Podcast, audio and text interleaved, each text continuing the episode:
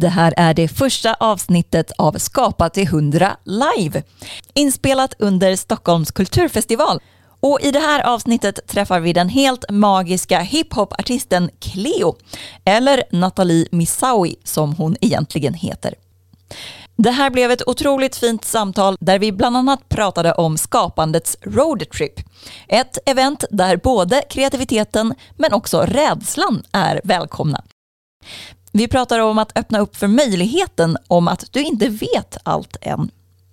Och om att kapitulera inför en kreativ blockering. Intervjuar gör Joel Nyberg och jag Maja Sönnerbo. Och vi gör det från vår festivalscen som var ombord på en skuta förtöjd rakt nedanför Stockholms slott. Värt att nämna är också att allt började med att Cleo fastnade i Stockholmstrafiken. Så hon kom älgande genom festivalområdet och slängde sig upp på segelbåten. Men som sagt, det blev ett helt fantastiskt samtal. Mycket tack vare att hon är ett sånt jädra proffs som direkt dök in på de viktiga väsentligheterna. Här är the one and only Cleo.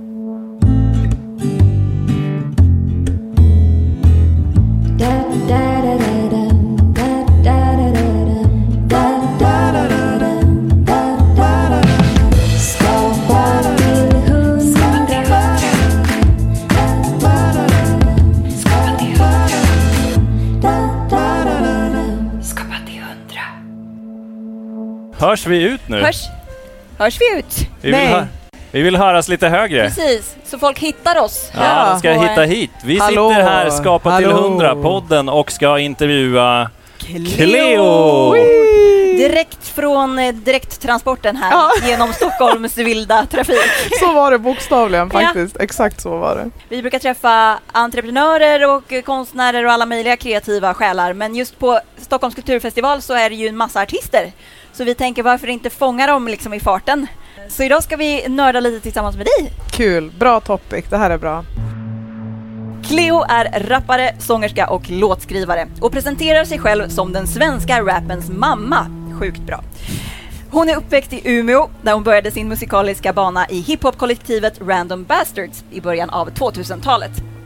2007 släppte hon sin första EP, men världen fick vänta hela 15 år på hennes första fullängdsalbum. Herregud, det låter inget bra. I våras kom äntligen skiv- skivan Missawi som mottagits med stående ovationer av både musikkritiker och fans. Vi är så glada att säga varmt välkommen till Skapa till 100, Cleo! En stor applåd! Varmt välkommen igen. Tack, tack. Vi brukar börja våran eh, podd med en kreativ incheckning. Ah. Jag tänkte jag fråga hur... Wow. Eh, vad är det för, kre i för kre kreativt läge just nu på en skala 0 till 100? Ja, får jag bara säga en siffra? Får jag inte säga Nej, mer? du får ju utveckla, Du får gärna. utveckla. Ja, men jag kanske säger siffran sen då, för jag måste förklara Ja, för er. det- vi släppte skivan i juni Mm. och just innan det så liksom har det ju varit två år av total liksom kreativ typ såhär Ja. bara enormt mycket och fint och 100%. härligt. Ja, jag skulle säga att det har varit en hundra. I alla fall sista Wow. året. Ja. Ja. Sista året. Och det var ju en jävla lång väg till att komma dit dock. Det kommer vi kanske prata om sen. Ja. Eh, och så att nu är det som att jag har flyttit ut i någon slags så här, åh herregud, vad lycklig jag är att jag fick uppleva den här hundra-känslan. Fattar Ja, ni? Underbart, jaha. Eh, så att hela min sommar har typ gått ut på att, eh, att, att fira det. Okej. Eh, och jag, har faktiskt inte, jag har inte varit i studion på hela sommaren. Vi har liksom släppte skivan och så var det bara ut och spela. Och det är ju en annan, det är liksom en annan form av kreativitet. Mm. Alltså man går in i någonting nytt med musiken. Eh, men det har varit väldigt skönt att ha det här, eh, vad ska jag säga, då man stannar upp och bara faktiskt får känna sig kanske stolt eller ta, alltså, steppar tillbaka lite och bara wow, det här gjorde Ja. jag. Gud vad fantastiskt. Så du har inte skapat så mycket i sommar? Nej, inte utöver, eh, inte utöver liksom giggen och att Nej, just det har det. varit Mm. mycket fokus på det. Så att det, det börjar nu liksom. Nu i september ska jag ska jag in igen Ja. i grottan. Vad blir det för siffra nu då? Eh, men jag skulle, så det blir kanske på två sätt. Jag skulle vilja säga att det ändå kanske ligger på en så här eh, 80 Mm. om, eh, om man räknar med liksom, det vi håller på med och skapar i, i giggen och så. Men kanske typ en, liksom, en 10 i, kom, när det kommer till studion. Skapa till 100. Vi har ju fått tjuvlyssna lite till och med på i, i, Ja. i, i för- förat lite till ditt eh, nya album Missawi. Så vi tänkte att vi börjar med också en ganska bred fråga. Hur kom skivan till? Wow. Jaha. Nej, men, Var det en stor fråga? Var Omöjlig fråga kanske. Nej men det är en fin historia tycker jag faktiskt för att ehm, jag måste väl börja, kanske börja i den änden av att eh, jag mådde väldigt, väldigt dåligt för kanske man hade några år där det var riktigt, riktigt tufft. Alltså jävligt mörkt och allt, allt var väldigt stagnerat liksom i mig och i min, jag, jag beskrev det då minns jag som att så här, alla mina ja, men så här, kanaler som jag kan uppleva att man har. Min, min kreativitet är liksom i form av så här, kanaler utåt, ut i universum. Typ, så här. Och jag kände att alla de var så här, helt igenkloggade och det påverkade verkligen hela mitt varande. Alltså Mm. hur jag var i mina relationer till mina vänner, familj och allting.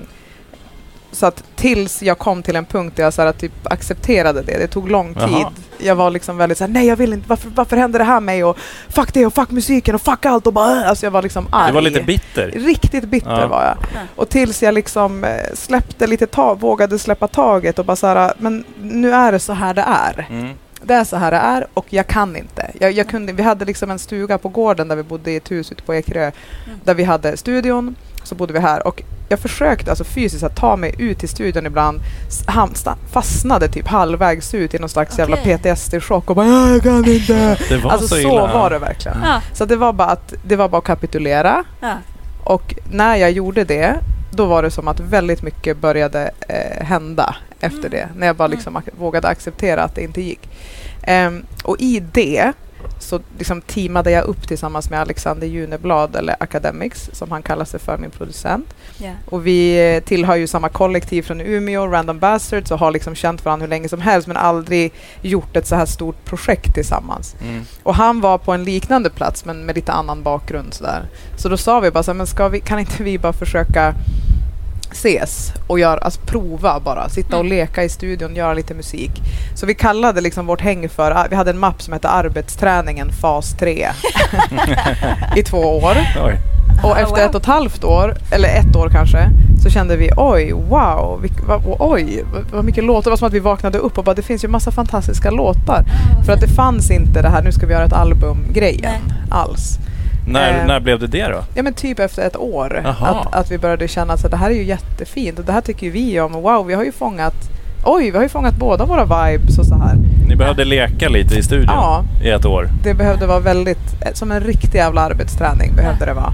Ja, så ni såg det som arbetsträning och inte lek? Ja, Eller både och? både och Okej. kanske.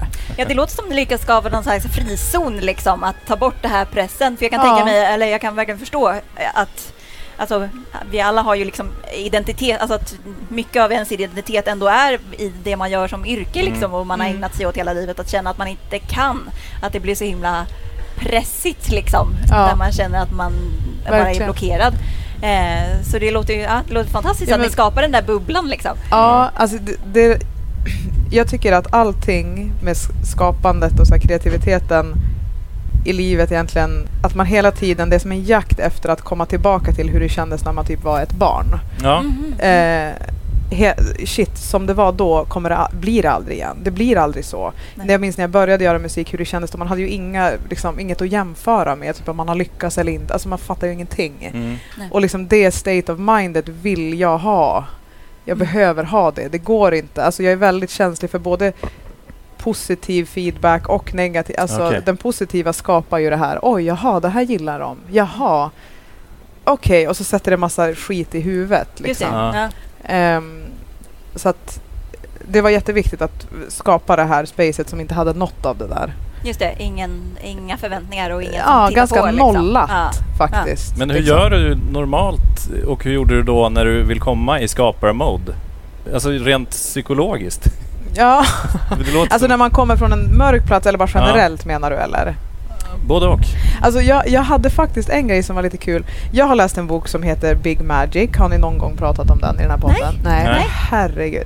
Hon heter Elizabeth Gilbert i alla fall. Hon är right. författare. Ja. Hon hade ett TED-talk som blev jätte viral för flera år sedan. Eh, där hon pratar jättemycket om liksom, kreativitet och skapande Jaha. och idéer, var kommer det ifrån och varför och hur vi reagerar och när man blir blockerad och sånt här. Det och den här boken är en fördjupning av det, Okej. TED-taket. Och den hjälpte i alla fall mig 100% tillbaka till mitt sätt att skapa. Jaha. Alltså eh, 100%. Det var Den typ- måste vi ju läsa. Ni måste Verkligen. läsa den. Men vad var det du tog med dig? Kan man... Jo, Ja. jo, hon har världens fin... Jag måste få säga den liknelsen för att Ja. den verkligen så här, tog mig till... Alltså alla de här... ehm, jag vet inte om folk kan relatera till det, men att man har massa grejer som pågår i huvudet, typ vad man än håller på med. Så här, Mm. Tankar som säger massa skit om Ja. att man inte kan, att det är dåligt eller att så här, ah, jag borde göra så här och nu borde jag sjunga Exakt. så här eller säga det här. Wow. Mm. Eh, och jag tänker på det som eh, rädsla och eh, tvivel. Mm. Och hon liksom har skapat, hon, hon beskrev det som att när jag ska ge mig ut på en, ett kreativt mission, typ skriva en bok eller göra någonting, då ser jag det som att jag ska ut på en roadtrip Mm. och så liksom bjuder jag med kreativiteten, mig själv och eh, rädslan som liksom tre Just det. karaktärer som ska ut på ett mission ihop. Mm. Och så är alla är lika välkomna. Men rädslan, kreativiteten sitter i passagerarsätet där fram, jag sitter vid ratten Ja. och rädslan får sitta där bak. Och jag kommer packa... Får inte sitta i ratten. Nej, Nej, nej. och så jag packar picknick till alla och vi liksom har det trevligt och bra. Du får prata, absolut, men liksom det är jag som styr. Mm, vad fint. Eh, och det, så att det förhållningssättet tog jag med mig ganska mycket och hade faktiskt, jag kunde så här, höra mig själv typ prata i studion, när jag kom in i studion så här, hallå, hej, nu är jag här, Hur, är det bra, du mår bra idag, rädslan, eh, kreativitet, vi kör. Eh, och att, att det mer blir lite så här, det blir inte så fucking jävla seriöst Nej. allting hela tiden. Det tycker Precis. jag ofta att det blir för seriöst och det gillar jag inte. Ja, exakt. Väldigt inspirerande faktiskt.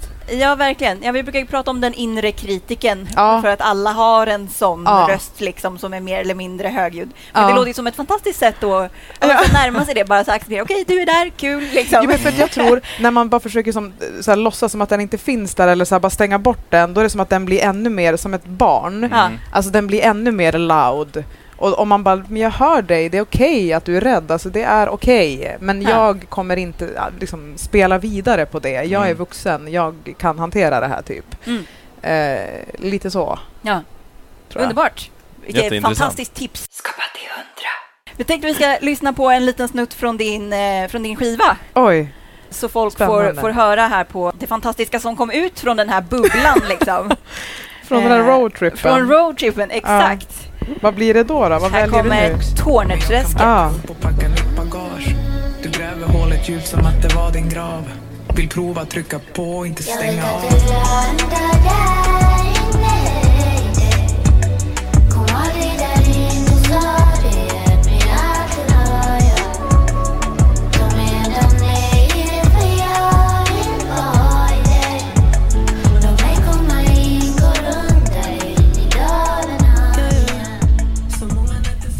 Jag bara älskar den. Den känns som att den direkt så här tar en så här känslomässigt till, en, till någon slags magisk plats. Vill du, vill du berätta hur den, hur den kom till? Och vad den handlar om? Ja, oj.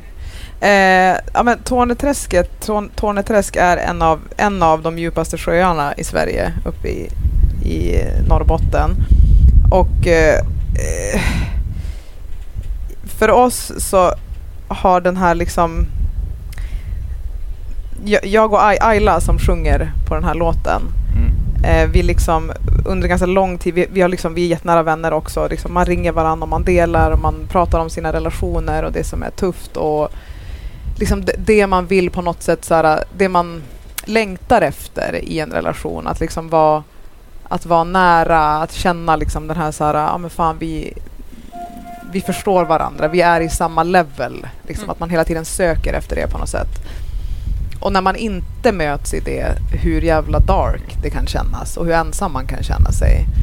Och för oss så blev Torne, det liksom sym- symboliserar ner i den här dalen, ner längst ner på botten av den här sjön. Man ser liksom de här korallerna. Mm. Liksom. Man ser någonting magiskt där nere och man försöker liksom plocka med sig det upp och liksom ge det och bara här, hallå liksom. Ja. Eh, men, men att det inte går, det, det går jag kan inte ta dem själv, det är för tungt liksom. Mm. Ehm, så att det, Torne det liksom symboliserar den här platsen man på något sätt vill till. Man vill ner där i Ja. det här djupaste djupaste. Så, så vill du följa med mig dit på något sätt. Ehm, Alltså att man vill ner i mörkret. Eh, ja, men lo- långt i mörker Ja, In i själen kanske, Ja, jag skulle nog säga Ja. Mer i det. Ner i det djupaste, Ja. djupaste Ja, själen, typ. Ja. Liksom. Och där längst där inne finns det här som vi kanske inte eh, som vi kanske inte alltid vågar plocka fram och visa för Precis. varandra. Liksom. Och, men i nära relation så vill man, man har ju ofta sett något i någon. Mm. Och jag tänker att man har sett det där längst, längst in. Det är det man ser, det är det man blir kär i. Typ. Ja. Mm. Så. Men var det du och Al- Ayla som skrev låten tillsammans? Eh, ja, vi skrev den på olika håll. Alltså det är ju, den här melodin är en sampling.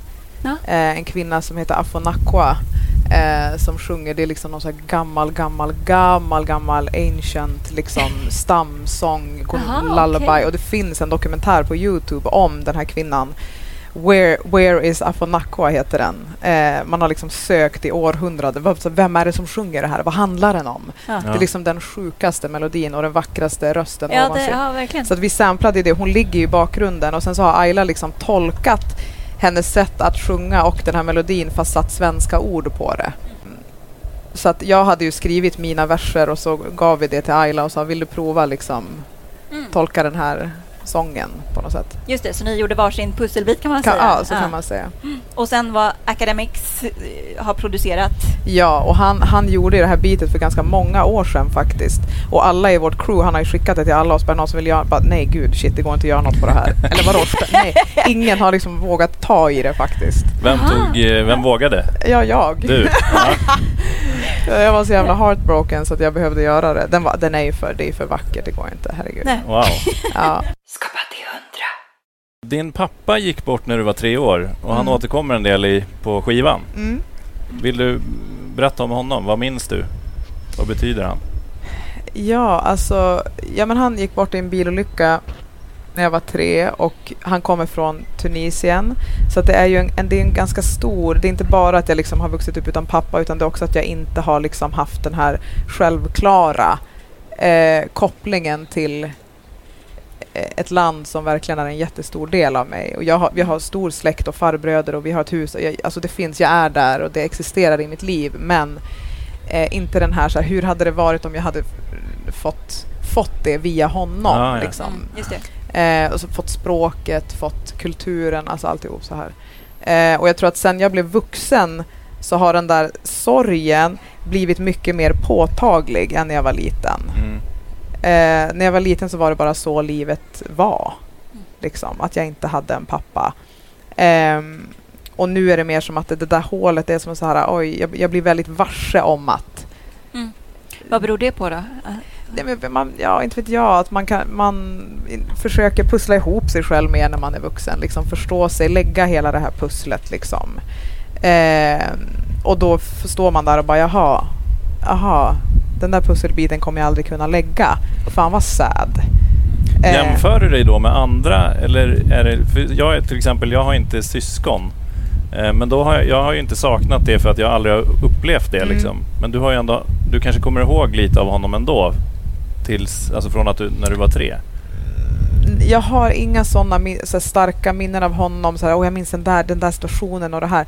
Jag har, jag har eh, minnen som är ganska suggestiva. Mm. Mm. Eh, och jag har framförallt, alltså jag har en väldigt spirituell mamma till exempel. Som, Mm. så att vi, alltså både jag och hon har ju levt ett helt liv tillsammans med en relation, en spirituell relation till honom. liksom. Okej. Så här, väldigt mycket. Och att, att han finns, att han är med oss och jag pratade med han när jag var liten. Jaha, och det, vad så fint. Ja. Ja.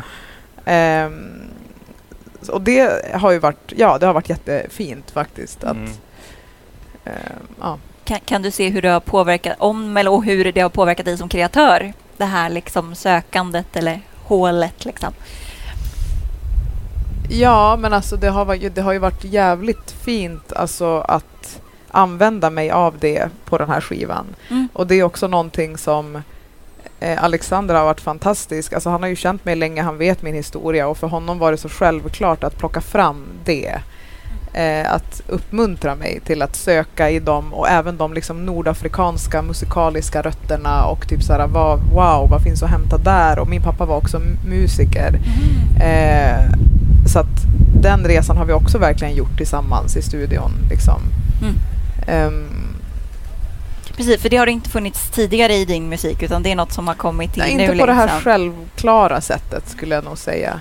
Eh, utan att nu har det mer varit så här, ja, men och att jag döper skivan till Missa och jag känner verkligen att så här, det här är ett sökande i, i mig och i rötter och pappa och mamma och mina barn. Och, alltså det är väldigt så. Just det, Liksom. fint. Ja, för Missawi var hans namn. Ja, det är mitt efternamn. Ja, liksom. ja men Ja. precis. Ja, apropå dina barn så ska vi lyssna lite på, på, På, lite på ett mer, till spår till från verk. skivan. Poesi kan man säga. Poesi, Ja. exakt. Och sen kom hon. I en storm vid foten på ett heligt berg. Och de två förenade mina monster och rädslor med min längtan och med mitt hopp förvandlade det till en skatt.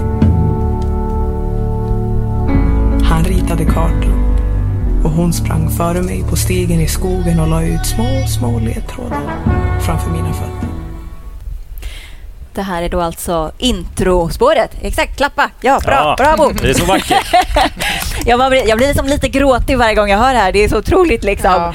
Men du, alltså, du, slår den, du slår den verkligen som en så här berättare och poet när man hör det här. Det är ett Eh. otroligt djup i den. Ja. Eh, Tack får man säga det då. Det, stä, stämmer det? Om det stämmer Ja. att, det- att det är ett djup, det kan inte jag svara på. Men ja, jo. nej, men jag funderar på, skriver du liksom annat än låttexter? För det känns som att det är väldigt så här, litterärt nästan. Mm. Eh, jo, men det gör jag ju nog. Ja. Alltså, absolut att det har blivit så här... Så f- när jag sätter mig ner och ska skriva så bara, "Ah, nu ska jag skriva en raptext och så uh, sitter man och håller på med en jävla rim och harvar. Ja. Men, och det är inte alltid så jävla kul. Alltså, när man behöver få ut andra saker. Ja. Alltså att skriva rap och rimma och göra det, det är fett kul. Men inte när man bara, jag behöver bara få liksom tömma det här. Mm. Mm. Ehm, så att den där äh, kom ju faktiskt till Ja, alltså väldigt klyschigt måste, kommer det här låta nu, men det var så här. Att jag vaknade från den mest intensiva dröm jag haft eh, och var helt så här ha, ha, ha, ha, och så bara tog jag upp min telefon och så skrev jag den där grejen på bokstavligen Oj. fem minuter. Bara så här, brr, brr, brr. Wow. Och sen så jag bara, oh shit, jag måste, okej, jag måste gå upp och gick upp och åt frukost, gjorde den grejen, sen åkte jag in till studion och bara läste in den Okej. eh, till, en, till en annan liksom, instrumental som vi, som vi hade. Eh, och sen fanns den bara där. Den var liksom med oss under hela den här skivprocessen. Vi rörde det inte utan bara shit, oj vad hände precis liksom. Och jag, men det var ju samma där, jag tänkte inte så här, det här ska vara med på skivan utan det här är ju bara det- wow, det här var drömmen, det här var, oh, och det är Ja. mina barn och herregud, wow. Ja. Eh, och sen så kändes det bara självklart när vi hade gjort skivan att så här, men gud det är klart det ska vara första Mm. det, det ramar in så mycket av de här åren som har varit och allting liksom. Du kan ju få säga vad den hette. Eh, en saga till Elda och Elliot. Precis. Som är dina barn. Ja. Jättefina namn. Ja, tack. Jag på tal om det här med hiphop-rim. Jag tycker det, är- för jag bara tänkte på det, alltså att det står i sån kontrast. Alltså det är ju jätte också coolt och ballt liksom med så här feta rim och liksom de har verkligen Ja. fått ihop det och så här. Det är ju en annan konst liksom, men det känns som att på den här skivan så har du liksom kombinerat det här liksom djupa och Ja. litterära med hiphopen. Alltså Ja. den, Mm. de elementen finns ju också där. Mm. Alltså rimma med liksom lite glimten i ögat och det är Ja, attityd ja. och det är liksom... Men det känns, du känns, det känns som att du har liksom adderat ett lager nästan av det här autenticiteten typ. Att det känns, det är Ja. inte bara det här eh, eh, attityden utan det, det känns som att det finns liksom en äkthet. Mm. Är det, håller du med? Och är det, eh, är det viktigt med autenticitet liksom för dig när du skapar? Alltså jag håller med och alltså, jag skrattar lite för att vi, både jag och Alexander, alltså det är, så- det är så mycket, det är så mycket eh, känslor hela tiden hos båda två. Och Alexander är alltså din producent? Ja, precis. Ja. Academics. Och eh, är det någon styrka som jag tycker vi har så är det att eh, fånga upp och ta tillvara på de starka känslorna. Så här, Mm. Att man inte så bara åh där var den, åh wow det här måste vi göra något av. Eh, och inte i första rummet fokusera på så här, ah, men vi behöver en låt som låter så här nu på skivan. Just det. Liksom, för så hade man ju kunnat göra och så kanske hade det blivit lite mer konceptigt eller någonting. Mm. Alltså soundmässigt. Det är det inte skulle jag säga. Utan det, eller det kanske för att det låter som vi eller Jag tänker det någonting. blev det ändå Ja, det slut. kanske blev det Ja. liksom. Men när vi, med, när vi höll på så kände vi att vi bara satt med 20 000 olika genrer Ja. Mm. och bara kastade, skickade den åt olika håll. Liksom. Eh, men det är ju vad jag tycker om. Mm. Liksom. Det är vad jag gillar att lyssna på, det är så jag känner mig och det är det som för mig känns äkta. Mm. Liksom. Eh, ja. Och så att ja, jag tycker det är väldigt viktigt med Ja. det ordet du sa. Autenticitet, Ja. vad det nu sa. Nej, men jag tänkte roligt, vi, vår senaste gäst var en entreprenör, Ste- Stefan Ytterborn, och han pratade om att, att han ville gå med hjärtat först. Alltså att, Mm. hjär- att, att först så blir man förälskad, först gillar man något liksom och Ja. tänker fan, ja gud vad häftigt och så undersöker man det och liksom grejer med det och sen kopplar man på hjärnan. Ja. Och så här, ah, okej, kan, man, kan man göra någonting av det här? Eh, det låter som att det är lite den också metoden ni har haft, Ja. så här, känslan först, liksom, hjärtat 100%. först. Ja. Absolut. Och jo, Broder John, som också är en rappare i vårt eh, gäng från Umeå, Ja. han har världens bästa eh, metod i studion. Eh, han, ha- han delar liksom upp, då kör han kanske Antingen delar han upp det på en hel vecka eller på en dag. Typ så den här förmiddagen så ska jag bara eh, skapa och inte liksom hålla på och eh, värdera eller analysera vad är det här och varför det och nej, så kan man inte spela eller sjunga wow, wow, utan bara blö, kasta ut tusen idéer. Sen så vet han att på eftermiddagen idag så kommer jag såga grejer. Mm. Jag kommer liksom sitta och bara det där var dåligt, det där var bra, det här lalala. Mm. Man kan inte göra de båda grejerna samtidigt. Alltså då, det känns som att då kommer man hamna i en så här, fastna i någon slags prestationsångest men harv. Liksom. Ja. Så att, att man säger, men första tre dagarna på den här veckan så leker jag bara. Och de andra två, då sitter jag och sågar. Och, för det behöver man också få göra. Liksom. Mm. Vi har ju haft eh, Patrik Arve, sångare i Teddy Bears, i, i den här podden. Eh, varför, varför Jag tycker applåderar han är helt... Det, tyck, det tycker jag också. ja. Och han, han tyckte, han gillar, han... eh, För jag frågade så här, vad, eh, vad, säg en, liksom, vad är din favoritlåt som ni har gjort? Nej men alltså jag, för mig finns det inte bra och Nej. dåligt när det Nej. kommer till kreativitet och kultur speciellt. Mm. Är du, hur är du med det? är du dömande mot din egen musik? Jo, men det är man ju. Ja, alltså det är jag. Men har blivit det mycket mindre. Alltså i det, hela den här skivan, allt det här känns som en jävla resa. Alltså, jag känner 100% att jag har eh, jag vet inte vad jag ska, gått någon slags ut, intens jävla utbildning alltså, de här åren. Mm. Wow. Det är det som har varit faktiskt. Ja. Och så här, shit vad jag har lärt mig mycket grejer och vad jag inte vill hålla på med och vad jag vill göra. Liksom. Eh, och att jag lite grann upptäcker saker på nytt. Och Mm. jag tror att det är en sån här grej som jag tror att man mår bra av. Att tänka att man inte vet någonting. Man vet inte ett jävla skit egentligen om någonting. Och att det är lite så här första gången man gör det varje gång. Okej. Och, och bara... Och så, så har jag och Alexander verkligen för, försökt förhålla oss till låtarna. Mm. Att, att bara så här, hur, hur känns den? Känns den? Den känns underbar eller den känns eh, lite trött eller alltså mer sådana Ja. ord Mm. än bra eller dåligt. Liksom. Just det. Jaha, den har den här färgen. Jaha, men jag vill ha en annan färg. Jag vill ha lila nu, inte gult. Mm. Typ så. Det blir ett Ja. annat sätt att värdera det på. Typ. Ja men exakt, precis. Det är så här, man kör en liten eh, genväg så man Ja. slipper de här eh, kritiska Ja. eh, kritiken liksom. Men Ja. ger det mer smak? Är du sugen på att göra ett till album nu? Jag blir så sur när folk säger det. Det var någon som hade skrivit någon recension som var så jättefin. Alltså, och så bara, ja. Och nu är man ju verkligen peppad på vad som kommer härnäst. Jag bara, jag har fucking släppt en skiva har fan jobbat arslet av mig för det här. Precis, Det är 15 år till nu. Får vi Ja. njuta av Nej, den här? nej alltså jag, är, jag är jättepeppad. Om, jag, om man kan få må så här och göra, då är det Ja. jättekul. Ja. Ja, det var det jag kände, att Ja, du är i flowet liksom. ja, ja, absolut. Vi sitter alltså här med artisten Du får säga själv. Cleo. För er som just kom, kom hit Så och det. hörde man... Där fick man en tuta. Precis, det här är Stockholmskänslan Mm. live. Och vi tänkte gå in och fråga lite om din kreativa diagnos. Ja, Vad, eh, är den officiell eller påhittad? Vad betyder det exakt? Vad Precis. menar Vi ni? brukar fråga våra gäster om, om du skulle beskriva din kreativitet. Ja. Eh, och du kan få hitta på det helt själv. Har du någon kreativ diagnos? Om du ska skriva, beskriva din kreativitet. Eh, ja, alltså ni menar en bokstavskombination typ? Nej, du kan säga eh, överentusiastisk eh, slashas. Nej, men man får Nej, säga vad man vill. fattar. Nej men alltså en otroligt, otroligt melankolisk, eh, deprimerad, sorgsen, eh, alltså jag använder Just mig det. sjukt mycket av sorg när jag Okej. håller på.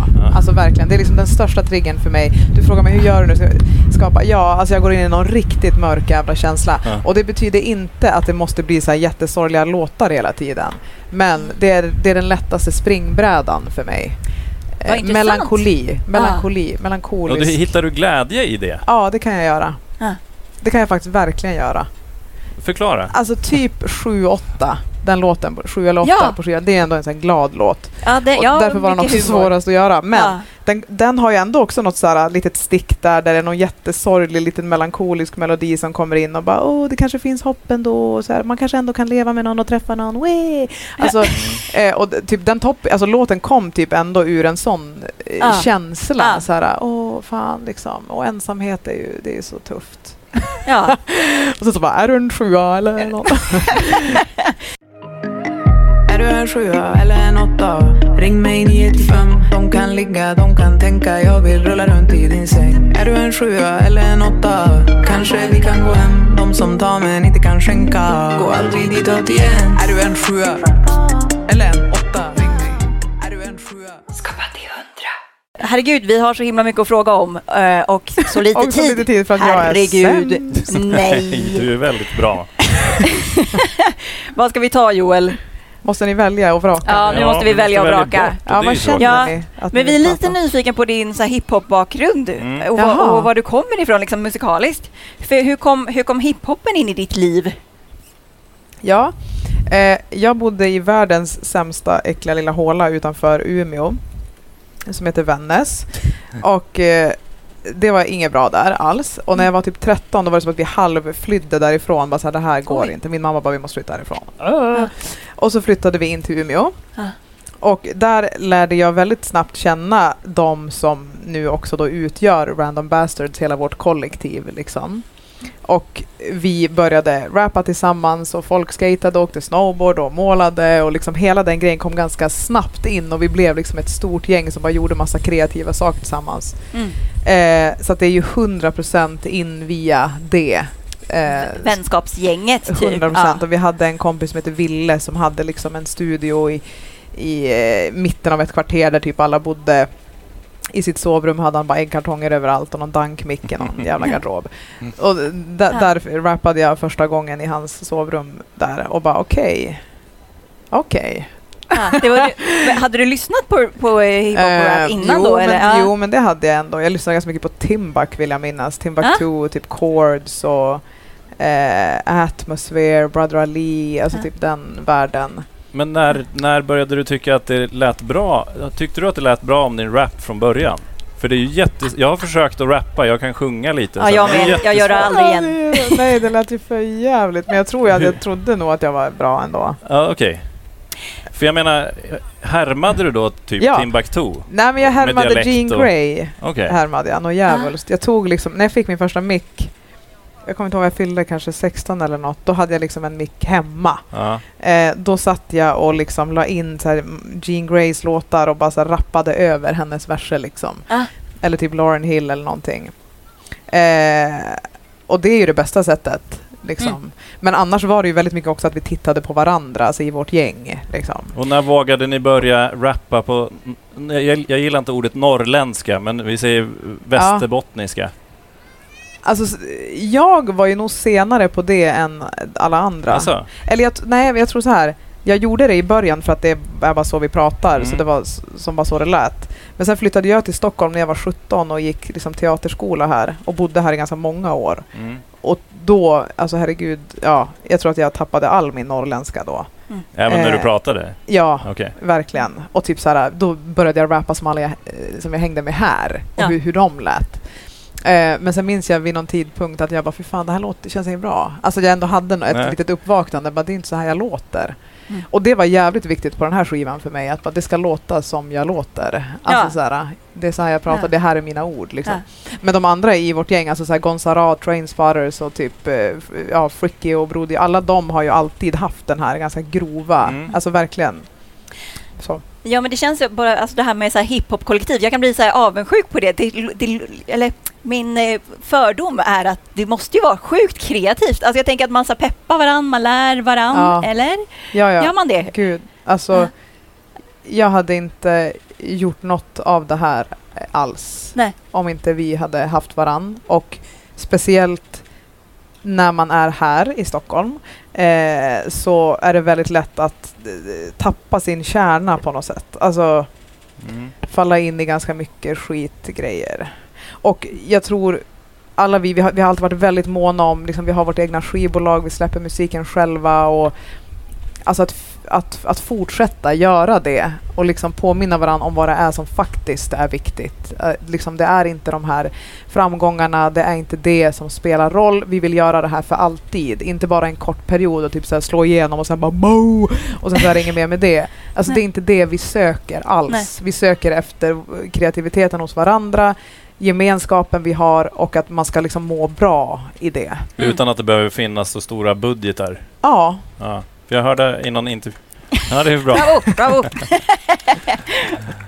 Jag hörde i någon intervju att du... Eh, eh, att ni hjälper varann väldigt mycket. I, ja, Folk i eh, Random Bastards har kontakter som har kontakter. ja. 100 procent. Alltså det är som att när någon... eh, Det är inte som att vi har... Alltså Erik Hörstedt, Örk, som är ena halvan av Trainspotters, han är ju den alltså kontorsrottan. Han sitter liksom på kontoret uppe i Umeå och sköter alla. Vi säljer ju jättemycket kläder och streetwear och sånt där. Så han jobbar mycket med det. Och jag och han jobbar administrativt mycket med liksom label-delen. Mm. Eh, men när någon släpper någonting, så alla har ju som olika folk runt sig. Alltså jag har ju andra kontakter här och Broder Mm. John har någon och Gonza har någon och Fricke har- alltså så här, man har sina små teams typ som man jobbar med.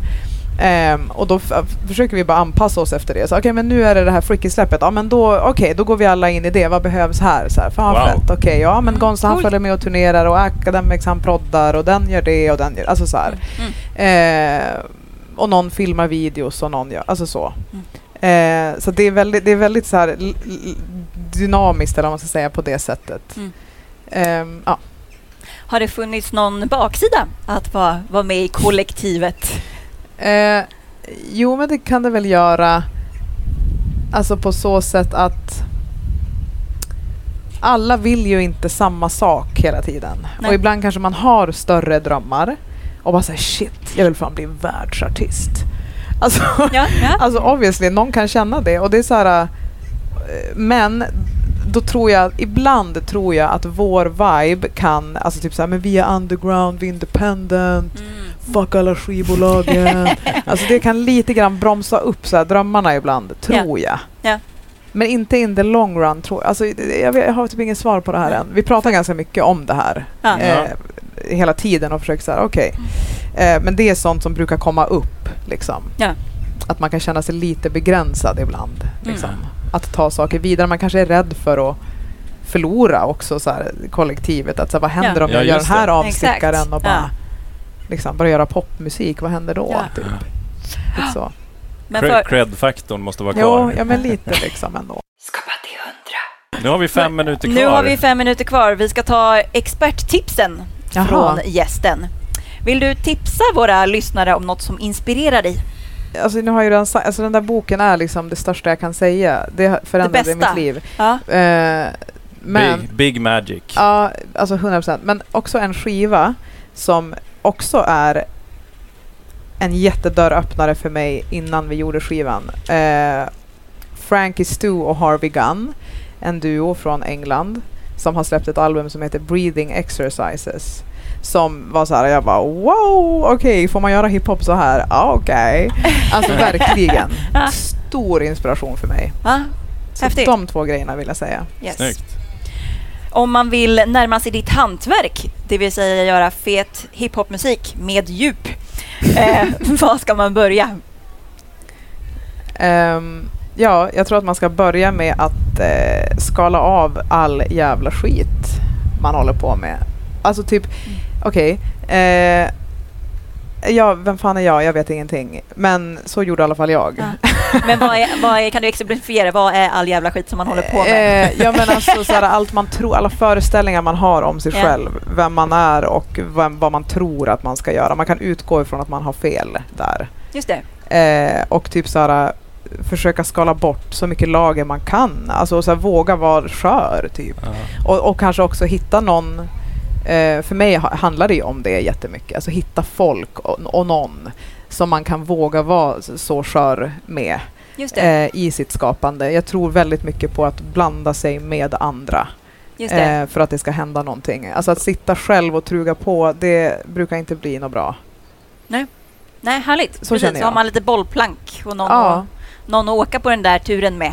ja verkligen. Förutom- Den här roadtrippen. Ja, precis. Ja. Slutligen nu då, vad är ditt bästa tips för att bli kreativ?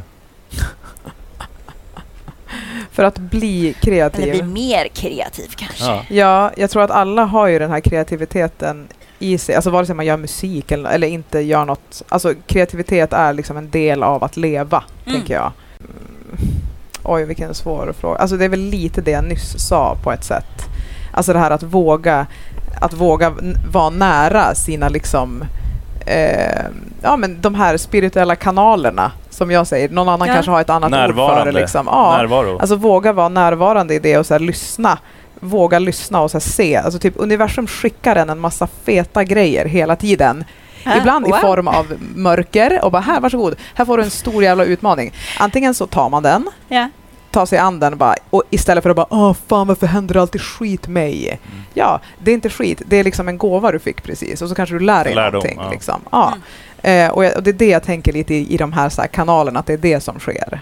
Mm. Och, och, och, och vågar man se på det på det sättet, då tror jag att kreativitet kommer som en jävla present. Vad är det? Brev på posten. Brev på posten, tack.